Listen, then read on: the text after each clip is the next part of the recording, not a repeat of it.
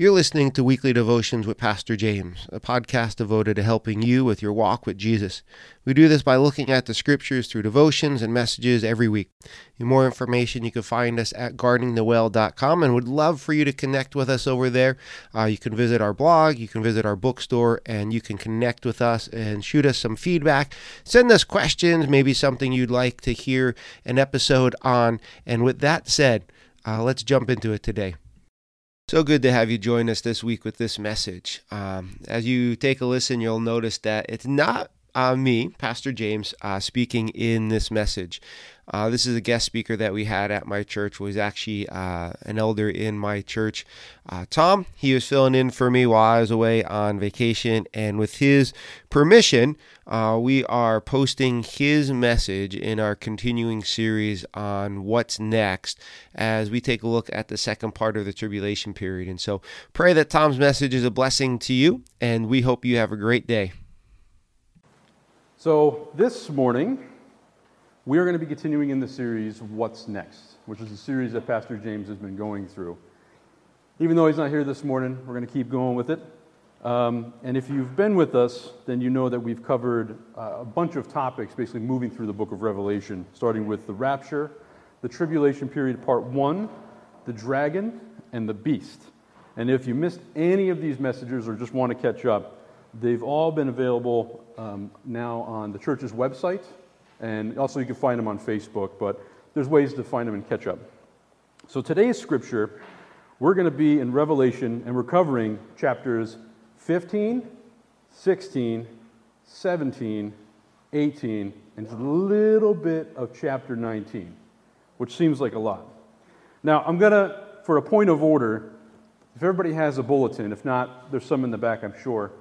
There are uh, sermon notes, and you're going to see it says 15 through 19, and it's got a little bit of an outline. The reason I'm pointing this out is because if any time in the future you wanted to go back and reread some of the scripture we're going to talk about, the chapters are referenced next to the major bullet points. And I say that because I unfortunately made a mistake this morning, and through technological errors, I have no slides available. So I apologize for those of you who like the slides. We're not going to have them. But the scripture references are in there, and it's, it's, it's okay because the bulletin notes will help kind of guide us through this. And again, this is a, it's kind of an overview, right? So if we go back to like what the purpose of this series is, is this is an, an overview of the book of Revelations, an overview of the end times. And we're flying at a high altitude. So we're trying not to get deep into the weeds. We're trying not to go into the details, the things that are argued about. I'll point some of this stuff out, but we won't go into every single interpretation and sign. What we're going to do is we're basically going to uh, assume what they call a futurist standpoint. And if you wanted to know more about the different ways to interpret the book, Pastor James covered that when he talked about the tribulation part one. So I won't, I won't go into there. But we're going to do the futurist standpoint, move forward, and discuss what my topic is today, which is the tribulation part two, right? Which is the last three and a half years of the tribulation period. So again, we just want to provide an overview, just a working knowledge of this. And I'm also going to cover um, what the beast and the harlot. And we'll talk more about that in a little bit. So let's start with a little bit of a recap on where we are and how we got here. First and foremost, again, this is a prophetic book. This is a vision that John was given in the wilderness. And what that means is that it's a little hard for us to understand. The thing about prophecy is, is that it's easier to look back through prophecy than it is to look forward through prophecy. And what do I mean by that? There is a lot of prophecy about Jesus, about his birth, his death on the cross, his resurrection. And it's easy for us to look at those prophetic verses and go, oh, these verses talk about Jesus, because we're on the other side of it. We're looking back at the event. So it's easier to make those connections. We happen to be in the middle of this. so we don't actually, you know, the end times have not happened yet. So what we're trying to do is we're trying to take that, a group of prophecy and project forward what we think is going to happen. This would be like before Jesus came, looking at the prophecy and trying to predict what was going to happen. Is it easy? No, right? How many people knew that Jesus was coming and expected him when he, when he was there? How many people thought he was going to die on the cross? Not a lot. But there were some, right? You can think about the wise men um, and some of the people who were waiting for him at the temple when he was a baby. So there were people who understood the prophecy and applied it, And, but again, it takes a lot of study and a lot of wisdom. And so, what we're trying to do here is, is do that. We're trying to take this prophetic vision and look forward and try and understand what the future is going to hold. And with that, we're going to make mistakes, right? So, you know, who sees me in heaven and goes, hey, Tom, you got this totally wrong, right? I got it. We probably get some of this wrong. But we have a general idea of what's going to happen. So, excuse me. So, how did we get here? So, we, we covered a lot of what the book of Revelation was. And we'll start with, with a period that's kind of like today, right? So, you would picture what I'll call now. Everybody is just living life. We're going to church on Sunday. We're going to eat a nice dinner afterwards, lunch. Um, everybody's going to be going to work this week. We're on vacations. We're worried about birthday parties, picking up gifts, going shopping, right? Bills to pay, all that stuff. The normal daily events that kind of govern our lives. And then the rapture happens. And what the rapture is, is the church, those faithful to Christ, are going to be taken from this world in an instant. So at that point, a whole bunch of people are just going to disappear from the earth somewhere between like two to three in every 10 people, right, depending upon the numbers you look, are going to be gone in an instant, just like that. And it's going to throw things into disarray. And most think that's going to lead to what we call the tribulation period. So the tribulation period is a seven year period. And these timelines come from Daniel. And again, this is stuff that this is just a review. And so this seven year period marks the last seven years of kind of the civilization as we know it, right? Now, the earth doesn't really end at the end of the seven years, there's something beyond there. But this seven years is going to be a time of turmoil, a time of strife, and not something that, if you had to choose, you would want to be around for. And how do we define these? Well, the beginning ends up being defined by an event which would be a signing of a peace treaty with the nation of Israel. That is considered to be the start of the seven year period. And then we go three and a half years to the middle point, and that also has a defining event, which we call, Daniel calls in his prophecy, the abomination which causes desolation. And th- you can think of this as a way of, of the, the beast, right? So this is the Antichrist, is going to set himself up in the temple, and he's going to say to the world, he is God, and demand worship from them. That demarks the middle. And then the, we have three and a half more years of strife sometimes referred to as the Great Tribulation because it's even worse than the first three and a half years. And at the end of it, the defining event is the return of Jesus to the earth. So those mark the bookends and the middle of the seven year period. So let's just go over what happened in the first three and a half years, and I'll do this rather quickly. So, we have what we call the first seven seal judgments. All right, we get the name seal because Jesus is handed in heaven a scroll and it has seven seals on it, and he is the only one worthy to open it. So, so every time he breaks one of these seals to open the scroll, something happens on earth. So when the first seal is broken, the Antichrist comes, and he is coming to power. And again, this is through peaceful means, right? Because he's pictured with a bow and no arrows. So we think this means some sort of a political power. The second seal is broken, and then we have war, most likely on a global scale, a massive war followed by the third seal, which is famine, right? So a person will work a day to have one meal, right? That kind of a global famine. And that's, again, bad, right? So you think about it, you're just going to be progressively starving. You can't work enough to buy enough food. The fourth one is death, all right? And then this death is going to take with it a quarter of the population that is left on the earth. So a fourth of the people are going to die at this point in time. The fifth seal is broken, and at this, we have a little bit of a break here, and the saints are crying out for justice. So these are the martyrs, people who have been killed in Jesus' name. They're crying out to God for justice, and He tells them to wait. Justice will come, just not quite yet. The sixth seal is broken, and there is a great earthquake that, again, causes devastation throughout the world. The seventh seal is then broken, and what we have is basically the ushering in of seven trumpet judgments. So you can think of this as when breaking the seventh seal, now we've got another subset of judgments that are going to happen. So with the seven trumpet judgments, excuse me, the first trumpet is blown, and a third of the earth is burned up. And this includes a third of all the trees and all the green grass, right? So let's say it again. A third of the earth is burned, a third of all trees, and a third, of, I'm sorry, and all of the green grass is burned up.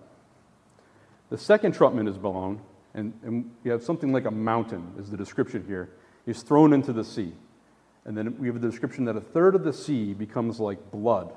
A third of the creatures are going to die, so a third of all life in the sea is dead. A third of all boats are destroyed. The third trumpet is blown. Something like a great star falls from heaven. We don't have a better description than that. But a third of the fresh water becomes bitter. So these would be lakes, streams, creeks. A third of that becomes bitter, and you can't drink it. And if you do try to drink it, it causes death to those who do. The fourth trumpet is blown, and the sun, moon, and stars are struck so that they are a third dimmer, right? So a picture like a dimmer switch, and somebody drops down the light levels by a third.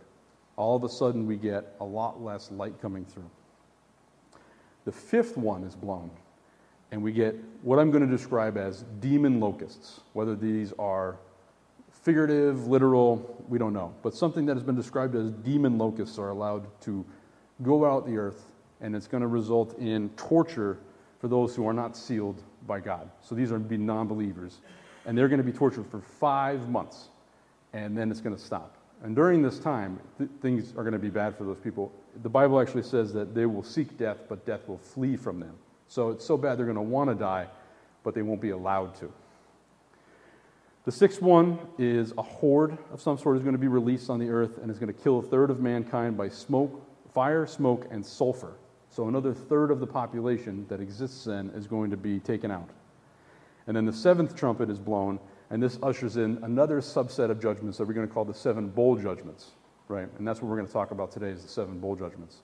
So the seven seal judgments and the seven trumpets, all that I just talked about, that has happened before the midpoint of the tribulation period. So, in the first three and a half years, all that takes place. So now you have to kind of go back and imagine. So we have world as it is now, right? Everything's fine. All of a sudden, people disappear, and then th- chaos kind of erupts, and then we get through this period, and at the midpoint, what are you going to find? How is the world going to look? And I tried to imagine this because I thought it would be helpful to, to. This is the starting point of where we're at this morning. And so I thought, how is Pennsylvania going to look, right? So living in Northeast Pennsylvania, we have pluses and minuses. There's benefits and drawbacks. Some of the benefits are we got a lot of trees, right? So if you like the woods, it's beautiful. You can see all the trees that are out there. We've got plenty of fresh water. We've got lots of lakes, right? We've got um, the reservoir up on 29, close to Pikes Creek, Moon Lake, right? We've got Frances Slocum Lake, Harvey's Lake. That's just this side.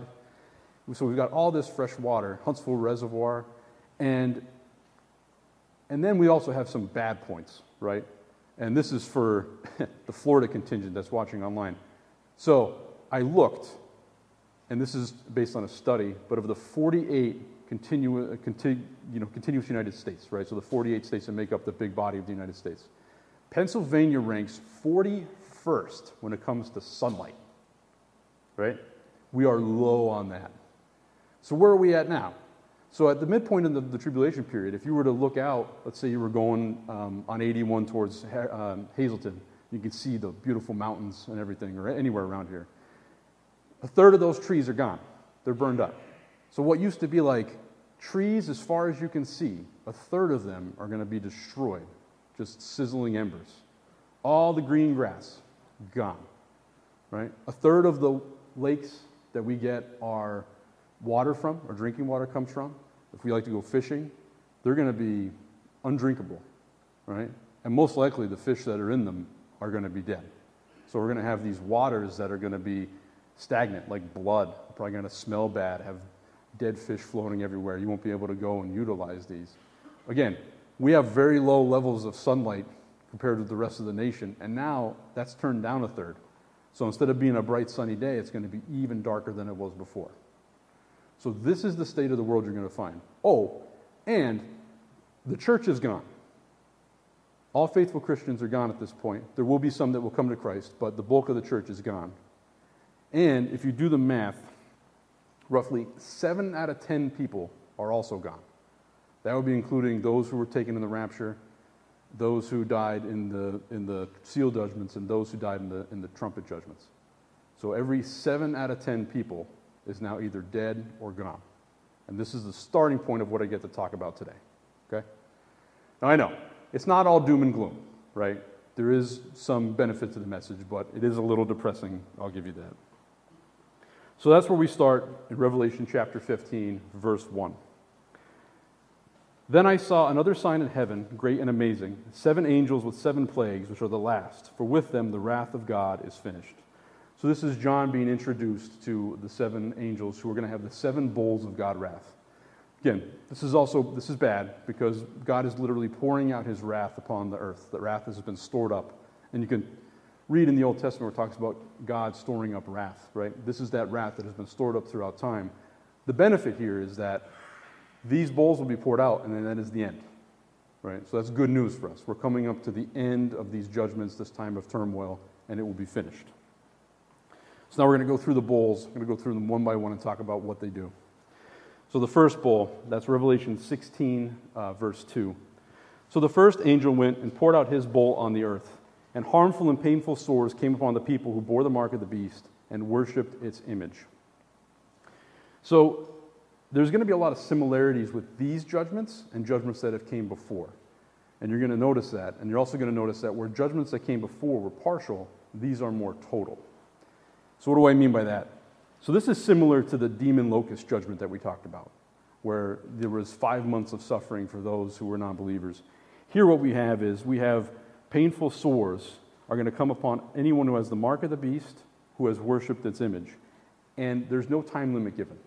So the moment that this plague is poured out until the end, these sores are going to exist, and you're actually going to see them referenced in the future.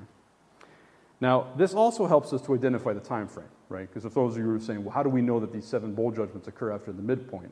Well, remember, the midpoint was when the beast is going to come. He is going to set himself up as God, and he actually gets a false prophet, who we'll talk about in a little bit. And all of this is done because he wants to worship. And the false prophet is going to make people worship the image of the beast and is going to take the mark, and this is going to happen at that midpoint. So, being that the first bowl judgment is being poured out about people who worship the beast and bear his mark, we know that this occurs after the midpoint. And that's how we arrive at the timeline.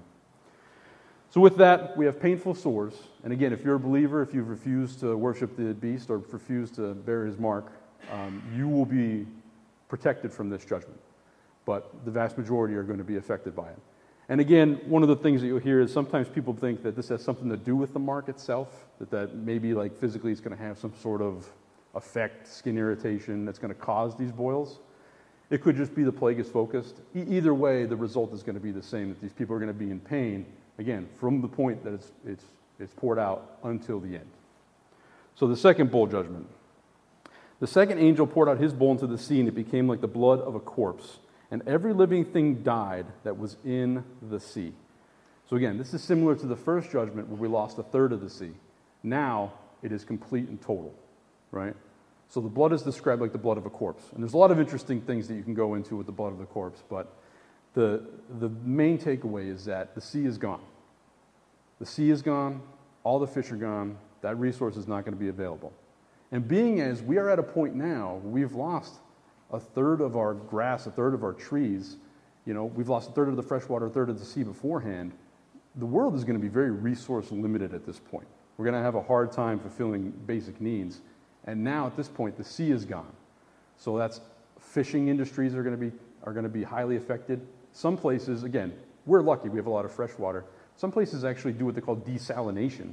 They take seawater, remove the salt, and that's their drinking water. Well, if this is like the blood of a corpse, that's probably not going to be possible.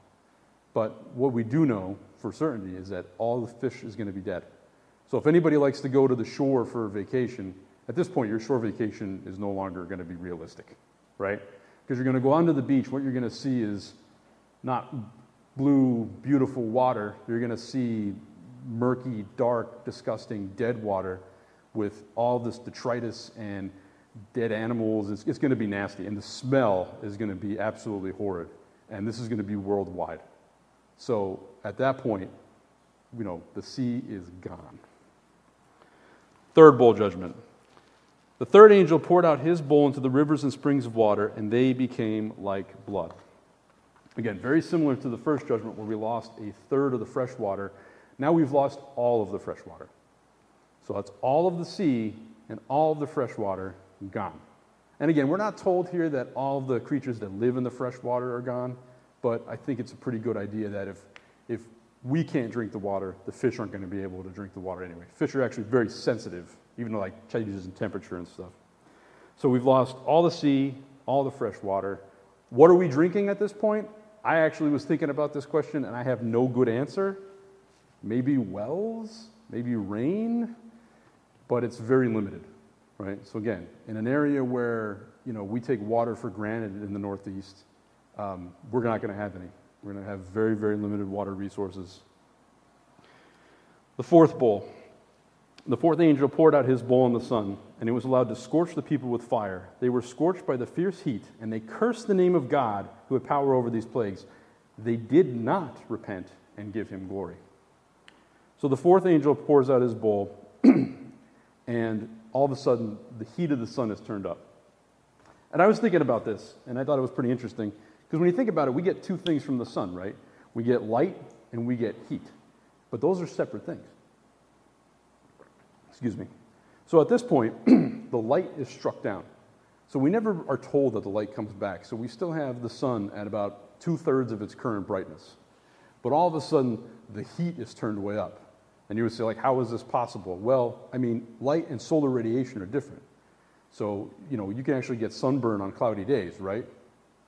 So it's kind of the same thing, we think, is that this, the light emitted is going to be turned down, but the amount of heat that's generated by the sun is going to be turned way up. And it's going to result in scorching temperatures. And what do you like to do when it's really hot outside and you're being scorched by the sun? Right? Drink your water. What's not going to be available? Water, right? Things are going to be bad. The fifth bowl judgment. the fifth angel poured out his bowl on the throne of the beast, and its kingdom was plunged into darkness. People gnawed their tongues in anguish and cursed the God of heaven for their pain and sores. They did not repent of their deeds. So the fifth bowl judgment, excuse me, is darkness. But this darkness is focused just on the beast's kingdom and the people that are in there. And you say this is kind of a, a weird one that we're going to have darkness in one area. And that's true. But we've seen this before, this kind of localized darkness. Think back to Egypt during the time of Moses, where there was darkness in that area.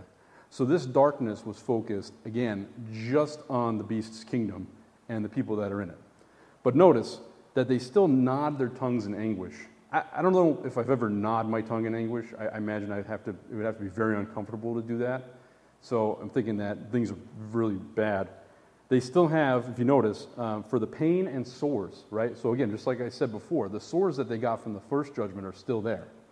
So now they have the sores, there's no water, the heat's turned way up, and the reason I separate that heat from the light is here, they're still complaining about it, but they have no light now.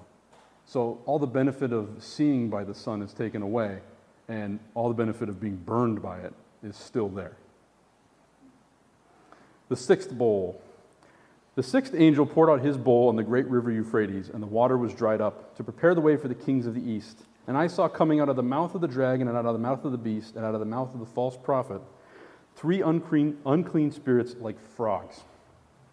For they are demonic spirits performing signs to go abroad to the kings of the world to assemble them for battle on the great day of God the Almighty. So the sixth bowl is poured out, and the river runs dry. Now, the River Euphrates has some historical significance. It was considered a uh, boundary for the, the Empire of Rome. It's a natural barrier, something that if you were doing like troop movements, wouldn't be easy to cross, right? Now, this is specifically dried up, and we're told why it's dried up, so that the kings from the east could cross in and join. And then we get, again, something that's rather odd.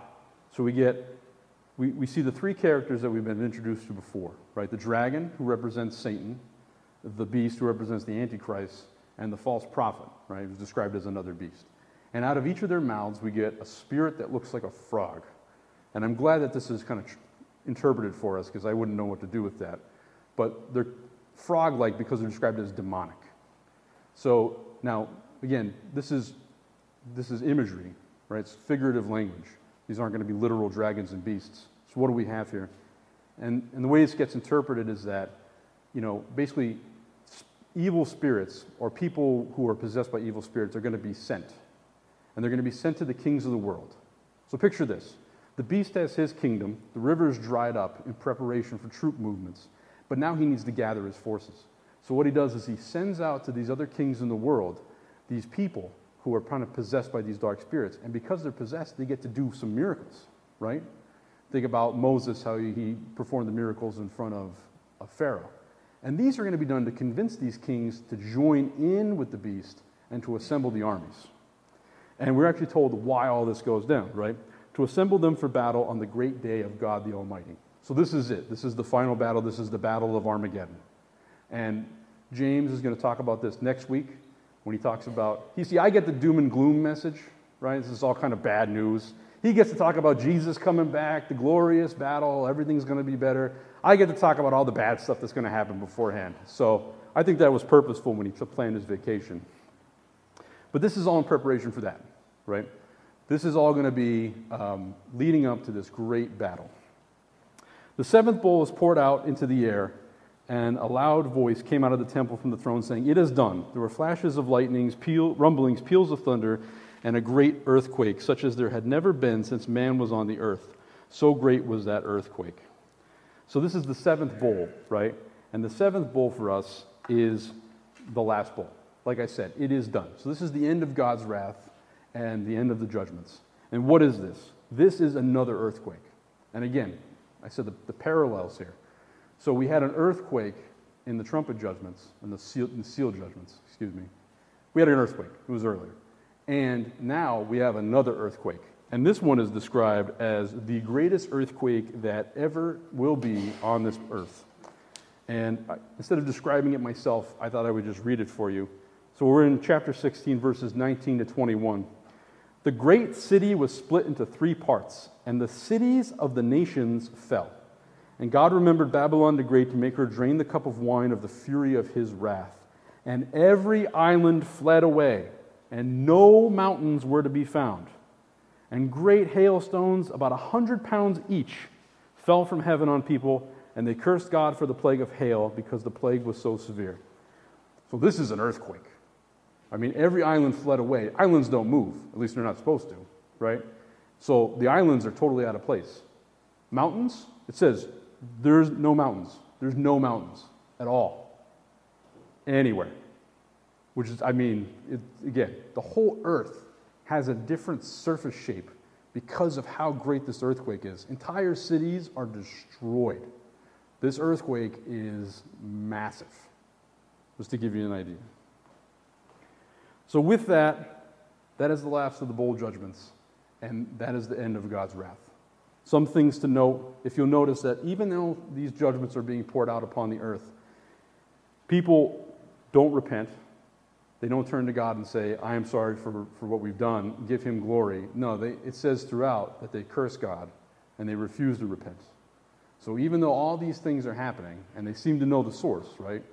They, they just don't they just don't want to don't want to repent. So that brings us to the end of chapter 16. Right? So we've covered chapter 15 and 16 so far. And then we begin 17 and 18 are also kind of grouped together.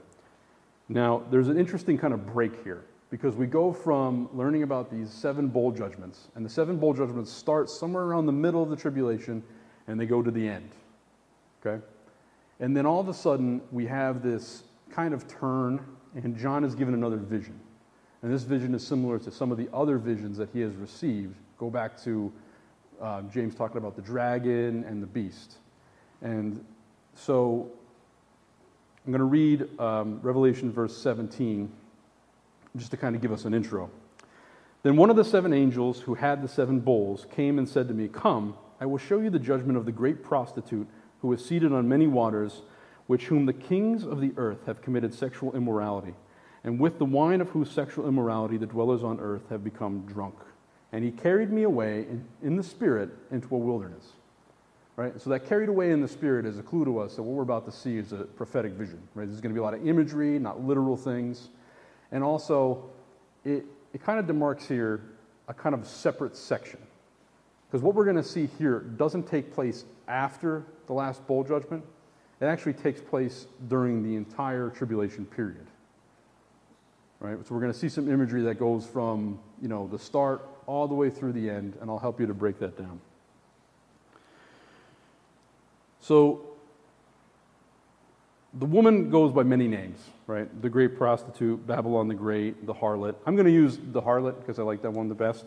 Um, so again, but if I if I if I bounce around, that's what we're talking about. So, what did John see? So Revelation 17, we're starting at like the end of verse 3, and we're going to go through the beginning of verse 6.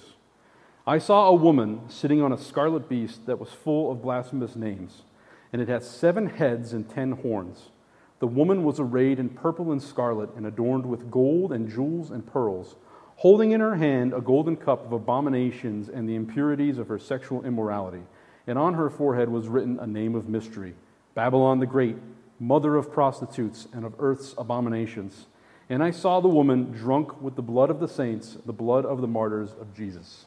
Right?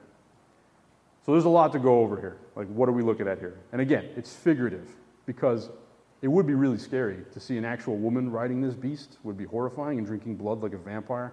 That would be nuts. But this is all kind of figurative language. This goes back to previous figurative language that we've looked at. So remember, the dragon was the symbol of the devil, right? That was the image that was conveyed to talk about the devil. And it's important to point out that at the midpoint, all right, the midpoint of the tribulation, that three and a half year mark, the devil is cast down to earth, right? And that's important to note. The first beast, usually just described as the beast, is the Antichrist. And just to remind everybody, I'm going to read from Revelation chapter 13. And I saw a beast rising out of the sea with ten horns and seven heads, and with ten diadems or crowns on its head, and blasphemous names on its heads. Um, and, the, and the beast that I saw was like a leopard. Its feet were like a bear's, its mouth was like a lion's mouth, and to it the dragon gave his power and throne and great authority. One of its heads seemed to have a mortal wound, but its mortal wound was healed, and the whole earth marveled as they followed the beast. And they worshipped the dragon, for he had given his authority to the beast, and they worshipped the beast, saying, Who is like the beast, and who can fight against it? So, again, this prophetic vision, this is talking about the Antichrist, and we, we went over this, but I just wanted to, you know, talk about it because you can see there's a lot of similarities between the beast that the woman is riding and the beast that is representative of the Antichrist. And because of this, we tend to equate them. We tend to say that they're the same. So this woman is riding a beast, and we understand this beast to be the Antichrist that was revealed to us in Revelation chapter 13. So, um, important for the timeline here is that when the beast, right, when the Antichrist suffers his apparent mortal wound and then is resurrected, he's not actually resurrected. There is a tendency, and, and this is how I think would be a good way to think about it, is that there's like a dark mirror here, or like a corrupted reflection, is kind of the best way I can describe it. The devil is trying to mimic God because he wants the glory, but he can't do it completely, so he does it in a way that's kind of corrupted, not quite the same. So when this beast is resurrected, it's not like Jesus being resurrected the way we interpret this is that the devil himself possesses the body and brings it back to life. So he's not restoring the Antichrist's life, he's bringing his presence into the body. And that is what we think is going to happen right around the three and a half year mark. So the devil is in possession of the Antichrist's body. And then we get the second beast, which is the false prophet. So this is Revelation 13, uh, 11 through 17. Then I saw another beast rising out of the earth. It had two horns like a lamb, and it spoke like a dragon. It exercises all the authority of the first beast in its presence, and makes the earth and its inhabitants worship the first beast, whose mortal wound was healed. It performs great signs, even making fire come down from heaven to earth in front of the people. And by the signs that it is allowed to work in the presence of the beast, it deceives those who dwell on earth, telling them to make an image for the beast that was wounded by the sword and yet lived and it was allowed to give breath to the image of the beast, so that the image of the beast might even speak. It might cause those who would, who would not worship the image of the beast to be slain. Also, it causes all, both small and great, both rich and poor, both free and slave, to be marked on the right hand or the forehead, so that no one can buy or sell unless he has the mark, that is, the name of the beast or the number of its name. So, this is the false prophet that we're talking about. So again, the beast that the woman is sitting on right now, we interpret to be the Antichrist. And then we come to the harlot herself. And there's some attributes of the harlot that we're going to go over. I'm going to go over them one by one.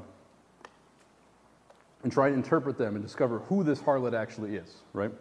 So the first one, she is described as the great prostitute, Babylon the Great, and the mother of prostitutes and earth's abominations, right? That's a great title. Love that one. So we get a little bit of an interpretation here from the angel who's showing John the vision. Uh, Revelation chapter 17, verse 18 tells us, And the woman that you saw is the great city that has dominion over the kings of the earth, right? So right there we know, okay, this is not an actual woman. This woman is a city, and the city has dominion over the kings of the earth, right? It can be a little confusing. One of the clarifying things is that sometimes city here, you know, isn't really taken literally. And, and I have two examples, right? So, for instance, we can say, Rome, have you been to Rome, right? And we, what do we mean by Rome? We mean the city of Rome, right? Or you could say, well, what does Rome think of that? Well, in that point, that could be interpreted as the Roman Catholic Church, right? Because they refer to it sometimes just as Rome. We do the same thing with Washington, D.C., right? So you go, oh, I'm going to Washington, right? So you're going to Washington, D.C. Or you could say, well, I don't like what Washington is doing, right? Well, we're not talking about the city, we don't, right? We're talking about the government there, the seat of government. So this term city may not mean like a physical city, but it's some sort of entity like that. Doesn't, does that make sense?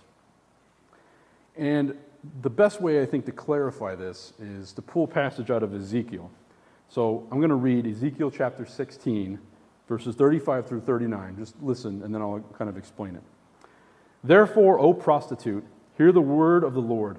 Thus says the Lord God Because your lust was poured out, and your nakedness uncovered, and your whorings with your lovers, and with all your abominable idols, and because the blood of your children uh, that you have given to them, therefore, behold, I will gather all your lovers with whom you took pleasure, all those who loved you, and all those who hated you. I will gather them against you from every side, and they will, and will cover your nakedness to them, that they may see all of your nakedness. And I will judge you as women who commit adultery and shed blood are judged, and bring upon you the blood of wrath and jealousy.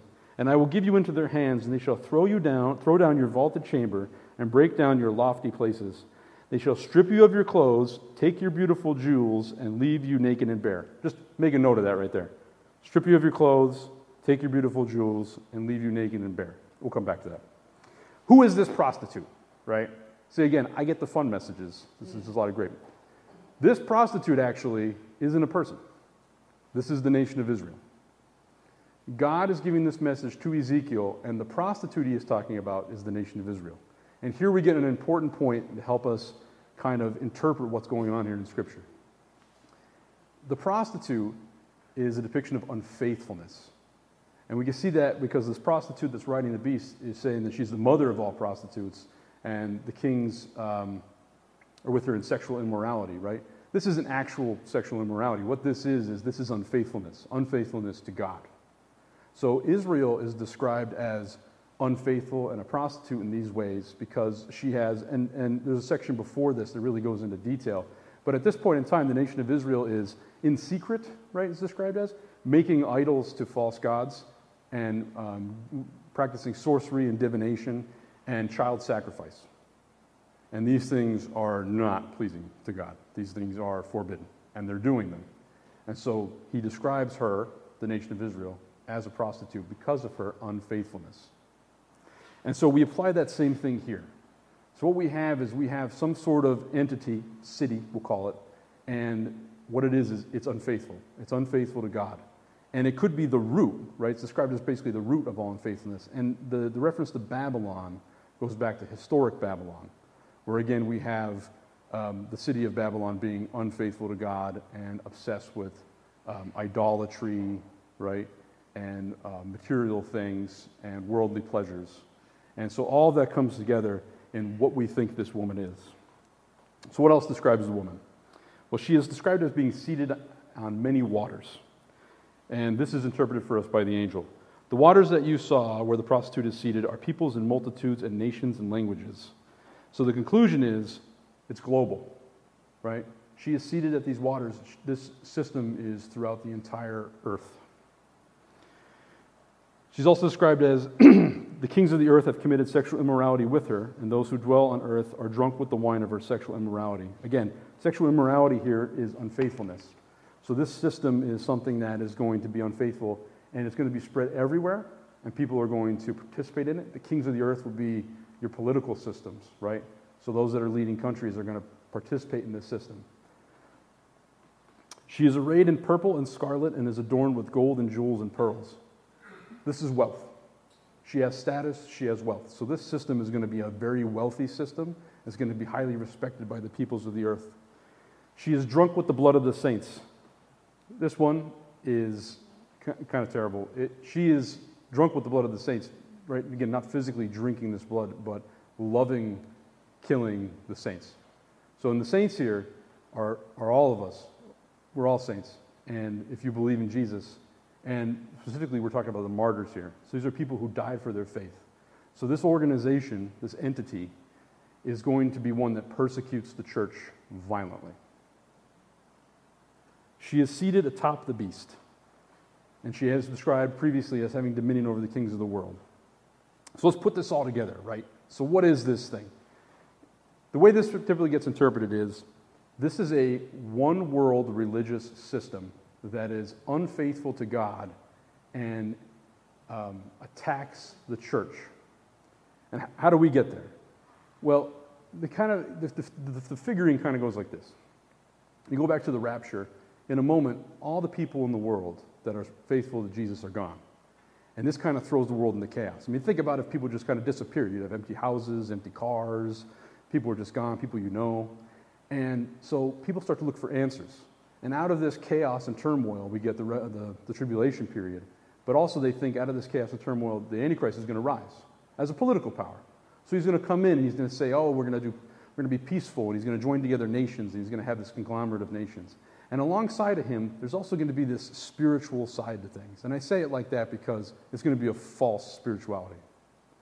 And this organization is going to try and be worldly, going to try and gather up maybe all the rest of the religions of the world and form a unified religion that comes up alongside this global government. So you have a kind of a global religion and a global government. And for the first three and a half years, the global religion is going to be kind of in charge of all the governments of the world. And we get that because the, the harlot is riding the beast. She is atop the beast, right? And it's just like somebody riding a horse. If everything's going right, you should be in control if you're riding the horse, right? The horse shouldn't be able to do whatever it wants to do. So she's riding this beast, she is in control, and she is directing it. Now, what happens halfway through? Well, we know that the beast is killed, he is resurrected in a sense, and then he puts himself up as a center of worship. He calls himself God and demands that the world would worship him. He gets a false prophet and an image, and the prophet gets to do miracles, and everybody has to have their mark or they can't buy or sell anything. So, how does that work if you have this one world religion? The answer is it doesn't. And that leads us to the fall. The angel actually predicts this for us. So, in Revelation 17, verses 16 through 17, we get the following And the ten horns that you saw, they and the beast will hate the prostitute. They will make her desolate and naked. They will devour her flesh and burn her up with fire. For God has put it into their hearts to carry out his purpose by being of one mind and handing over the royal power to the beast until the words of God are fulfilled. Right? So, halfway through, this is kind of the basic interpretation. Halfway through, the beast is going to get tired of this one world system, right? Because what's Satan in? Satan's in for it for himself. But he just got cast out of heaven halfway through, and now he's possessed the body of the Antichrist, and he's going to establish himself as God. He wants it all. He doesn't want to compete with another religion. So what they're going to do is they're going to overthrow the harlot and they're going to strip her naked and bare. Well, what does that mean? Those were representation of her wealth, right? Her clothes and her jewels were her wealth and status. They're going to take that and keep it for themselves. And then they're going to destroy her. So the one world religious system most likely is going to be gone. And at that point, the Antichrist is going to set himself up as the one world religious system, and everyone is going to have to worship him. And this parallels too, if you remember what I said at the end of Ezekiel um, chapter 16, I was reading earlier. They shall strip you of your clothes, take your beautiful jewels, and leave you naked and bare. Very interesting parallel.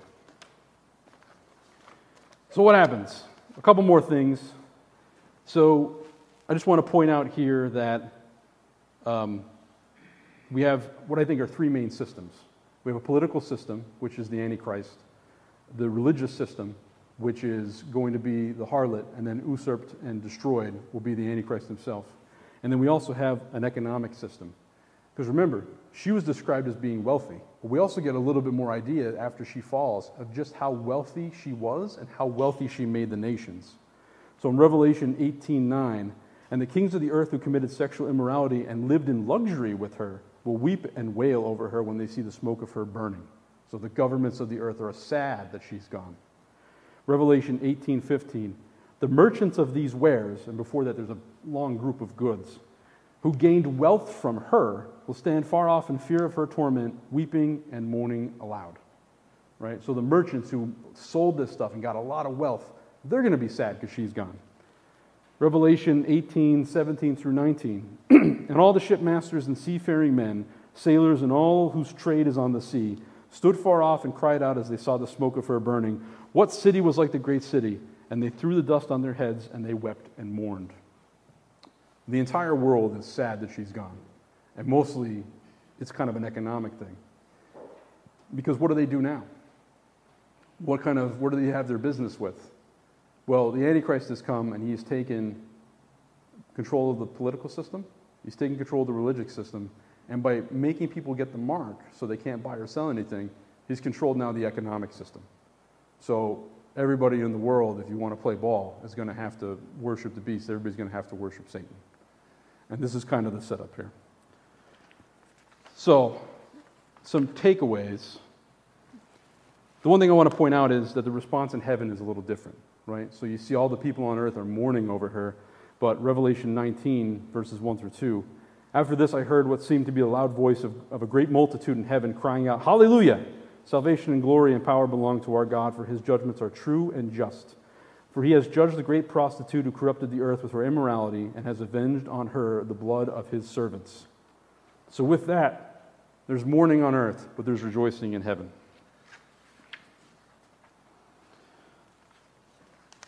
So, I know I'm over time.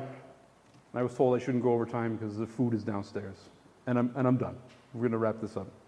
So, I just want to conclude by saying that, again, what we wanted to accomplish here was to give a high level overview of what's going to happen. So we talked about the tribulation period, specifically the seven bowl judgments in the second half. And we talked about the beast's relationship with this one world organization kind of through the entirety of the book of, through the tribulation period. And we can see that things are, again, they're going to go from like tough to tougher. And there's going to be a lot that's going to be working against the people of the earth. But some of the good points are going to be that, you know, if you trust in Jesus, you'll be protected, right? If you trust in Jesus before, the rapture will take you out of there, so you won't have to worry about it. If you trust in Jesus during, right, you will be spared some of the punishments. You will kind of have some protection over you, but you still have to kind of go through all this stuff that's going on. And of course, we have the promise of eternal life in Jesus. And again, James gets to talk about all the really good stuff next week. So come back and have good news to go along with this kind of doom and gloom, right? I apologize. But I have good news too we have food downstairs. Everybody's welcome, and it's usually very good. And I have no doubt it's going to be this time. So I'm going to pray, and then Morgan's going to sing, and then we could eat. So join me in prayer. Father, thank you for this time. Uh, thank you for this time together with these, with these people and for everybody online who's watching. And uh, we thank you for the words that you've given us. It's a little hard to understand um, these prophetic visions, and I think that's purposeful, but I ask that you would help give us the wisdom to kind of see the patterns, to figure out what's going to happen and to recognize it if it's happening and to apply it to our lives. We ask this in Jesus' name. Amen.